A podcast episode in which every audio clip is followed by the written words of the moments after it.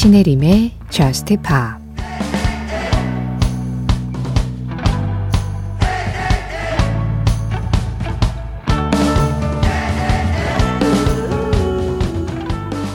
둘만 있을 때에도 난 외로움을 느껴.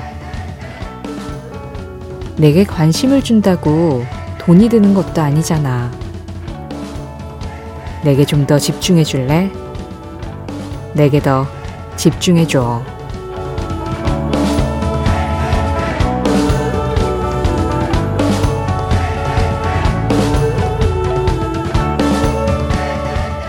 포커스 허의 노래로 신혜림의 저스트 힙합 시작합니다.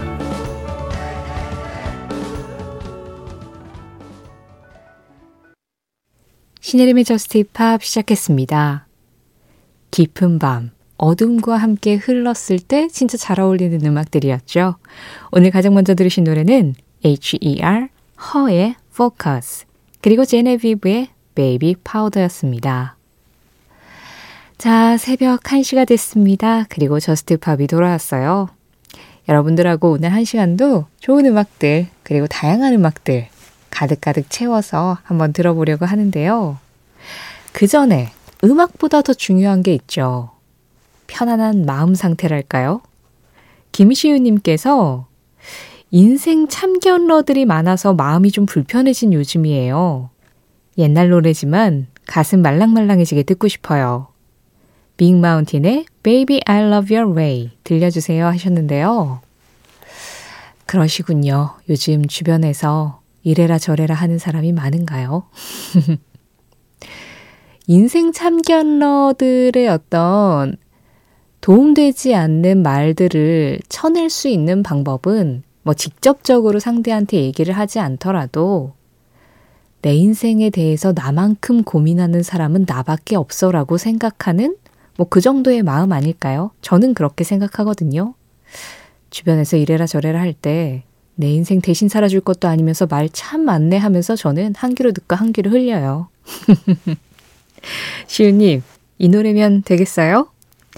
자, 시우님의 인생에 대해서 가장 고민하고 가장 걱정하고 가장 염려하는 사람은 시우님 뿐입니다. 자신을 믿고 가세요. 빅마운틴입니다. Baby, I love your way. 9390번님. 최근에 새벽에 투잡 잠깐 하면서 요즘 매일 듣는데 선곡하는 곡들이 어쩜 이리도 제 playlist와 비슷한지 항상 잘 듣고 있습니다. Collective Soul의 Run 한번 신청해 봅니다 하셨어요. 지금 들으신 음악이었습니다. Collective Soul Run. 최근에 이 음악을 다시 찾는 분들이 좀 많아지셨어요. 90년대 명곡인데 네, 지난주에도 제가 보내드려가지고 약간의 텀을 두기 위해서 9390번님의 사연과 신청곡을 조금 늦게 소개해드리긴 했습니다. 어쨌든 지금도 많은 분들이 찾아주시는 명곡이라는 뜻이겠죠. 신혜림이 저스트 팝 참여하는 방법 안내해 드리겠습니다. 시대, 뭐 국적, 성별, 나이 상관없이 이 시간에 들으면 참 어울리겠다 싶은 음악들 그냥 문득 생각난 노래. 그리고 하고 싶은 이야기는 이쪽으로 보내주세요. 문자 샵 8000번입니다. 짧은 문자에 50원, 긴 문자와 사진에는 100원의 정보 이용료 들어가고 있고요. 스마트 라디오 미니로 들으실 때 미니 메시지 이용하시는 건 무료예요. 신혜림의 JUST POP 홈페이지 사연과 신청곡 게시판도 항상 열려 있고요. JUST POP 공식 SNS, 인별그램 MBC JUST POP으로 들어오셔서 그날그날 올라오는 피드에 댓글로 참여해 주시는 것도 환영하고 있습니다. 1139번님, Years and Years의 The Edge of Glory 신청합니다. JUST POP의 매력은 같은 곡을 다른 가수의 버전으로 다양하게 들어볼 수 있는 점인 것 같기도 해요. 레이디 가가의 원곡도 참 좋지만 다양한 곡을 함께 나누고 싶은 마음에 이렇게 신청곡 남깁니다 하셨어요. The Edge of Glory. 네, 말씀하신 대로 레이디 가가의 원곡이죠. 이 음악을 영국의 그룹 Years and Years가 재해석을 했습니다. Years and Years 버전도 잘 어울려요. 그러니까 레이디 가가가 표현하고 싶었던 어떤 그 이 음악 안에서의 핵심을 Years and Years도 충분히 잘 표현하고 있는 것 같다는 생각이 드는 리메이크인데 JUST POP에서 뭐 특별히 코너로 마련하고 있는 건 아니지만 그래도 이렇게 가끔씩 일주일에 한두 번 이상은 가능한 좀 익숙한 음악을 다른 목소리로 들려드리는 리메이크들을 많이 찾아서 전해드리잖아요. 그 이유가 우리가 익히 알고 있었고 익히 사랑했던 음악들이 이런 식으로 변화가 될 수도 있다라는 거, 그게 이제 호불호를 떠나서, 물론 원곡을 좋아하시는 분들이 압도적으로 많긴 합니다. 하지만 그걸 떠나서 음악이라는 것이 이렇게 다양하게 변화할 수 있다라는 그런 재미를 좀 느껴보셨으면 좋겠다는 생각을 하면서 예, 그런 리메이크들을 좀 찾아드리는 것 같다는 생각을 해요. 거기에 1139번님이 힘을 보태주셨네요. 레이디 가가의 음악을 Years and Years가 다시 불렀습니다. The Edge of Glory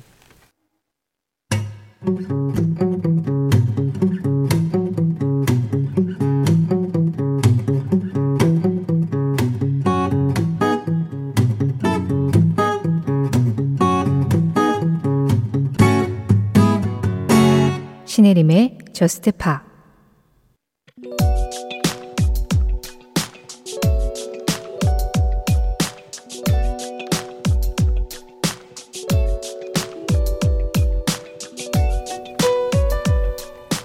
(1989년 7월 21일) 미국 코네티컷주 브리스톨에 있는 레이크 컴파운드 테마파크에서는 MTV 라이브 공연이 한창이었다.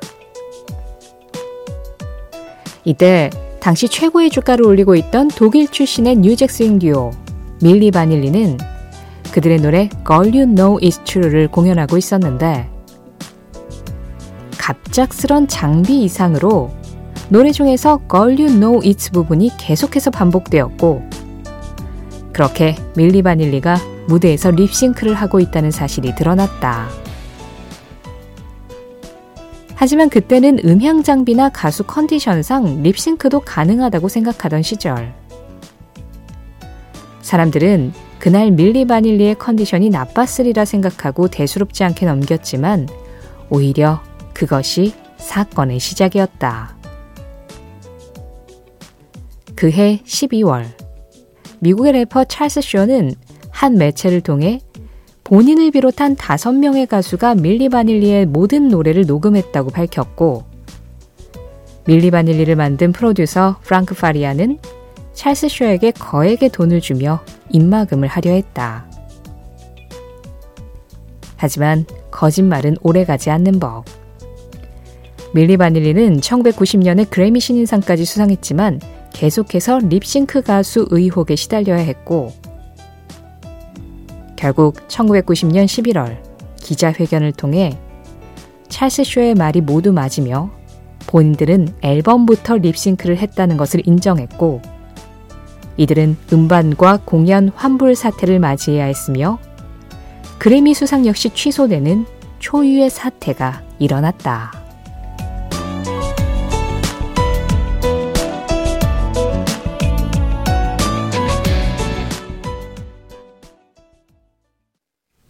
그 장면, 그 음악. 오늘은 1989년 7월 21일 밀리 바닐리의 Girl You Know It's True와 함께 밀리 바닐리 립싱크 공연 현장을 다녀왔습니다. 이게 시작이었죠. 네. 이때 립싱크가 너무 확연하게 드러나면서 저 사람들 계속 립싱크만 하는 거 아니야? 라는 그런 의심의 눈초리가 마구마구 생겨나기 시작했고, 실제로 밀리 바닐리의 앨범을 녹음했었던 당사자들이 이제 양심 고백을 하기 시작하면서 그러면서 일이 일파만파 커진 거였죠. 어, 아마 그 팝음악 역사에서 가장 흑역사로 기록되어 있는 역사일 것 같아요. 그런 이야기로 좀 많이 접하시지 않을까 하는데요. 말씀드린 대로 Milli Vanilli라는 이 듀오는 독일에서 결성된 New Jack Swing 듀오였는데, 어, 춤을 굉장히 잘 췄던 댄서들이었다고 합니다. 그리고 스타성도 있었겠죠. 하지만 노래를 썩 잘하진 못해서 당시 프로듀서가 그냥 노래는 다른 사람한테 녹음을 시키고 이 두 사람은 립싱크를 계속하면 되지 않을까? 라는 생각을 하면서 예, 이런 립싱크 듀오가 탄생을 하게 됐습니다.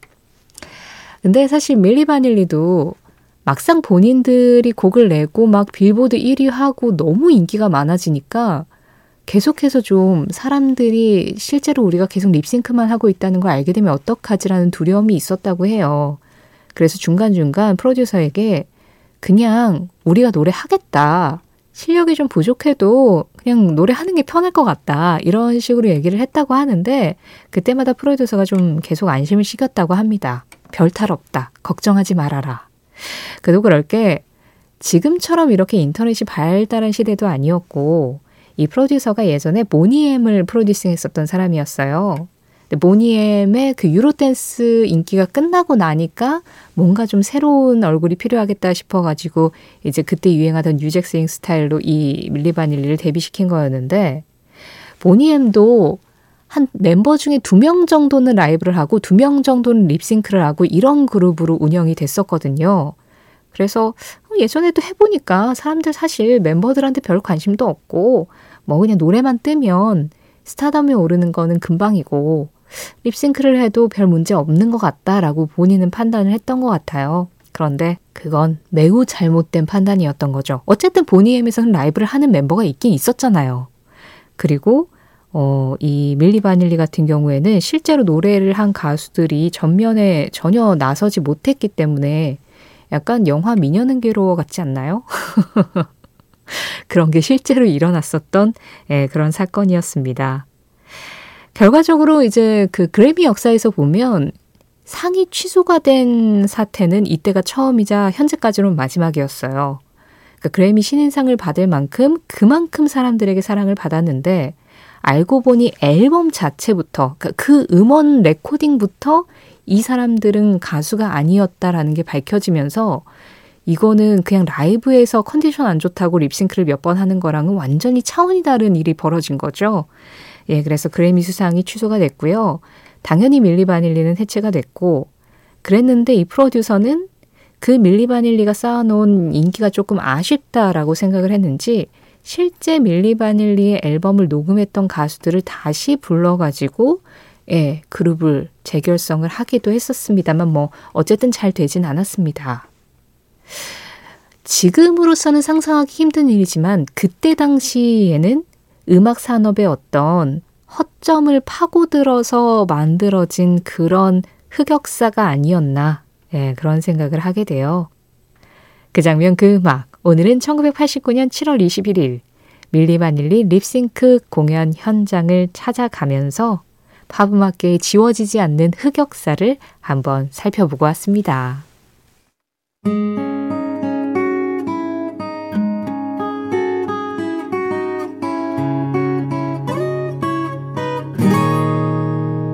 신혜림의 Just Pa 노래 두 곡이어서 들었습니다. 사샤 슬론, Older 그리고 아이리스의 Lavender and Heaven이었어요.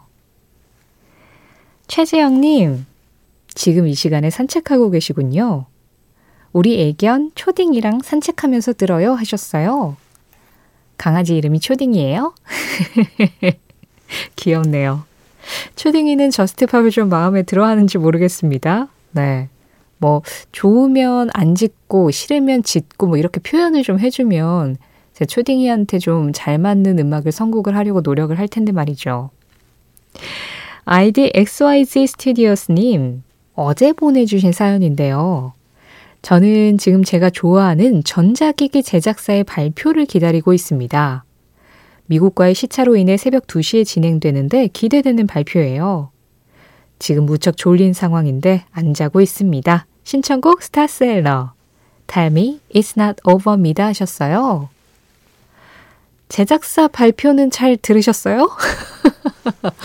와, 진짜 다양하게 이 새벽을 보내고 계시는군요, 여러분들. 아, 오늘은 어쩌면 주무실 수도 있겠다라는 생각이 드는데, 예, 그래도 새벽 1시에 한번 깨어버릇하면 그게 한 며칠 가요. 네. 지금도 분명히 듣고 계시리라 믿습니다.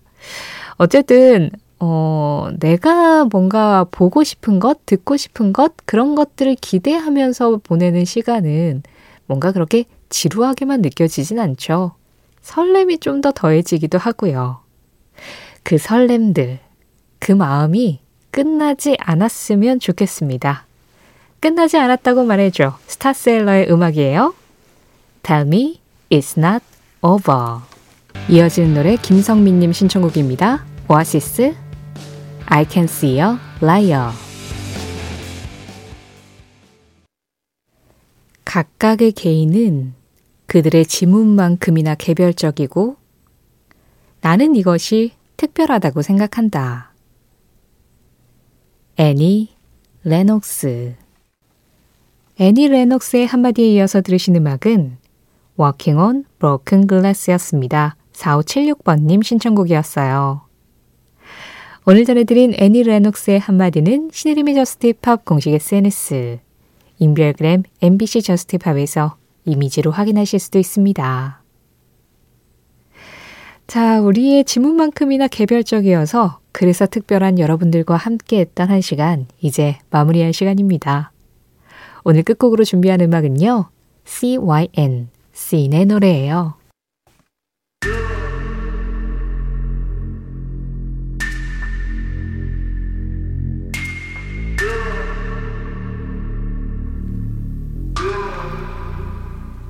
씬의 Dreams 이 음악 전해드리면서 인사드릴게요. 지금까지 저스트팝이었고요. 저는 신혜림이었습니다.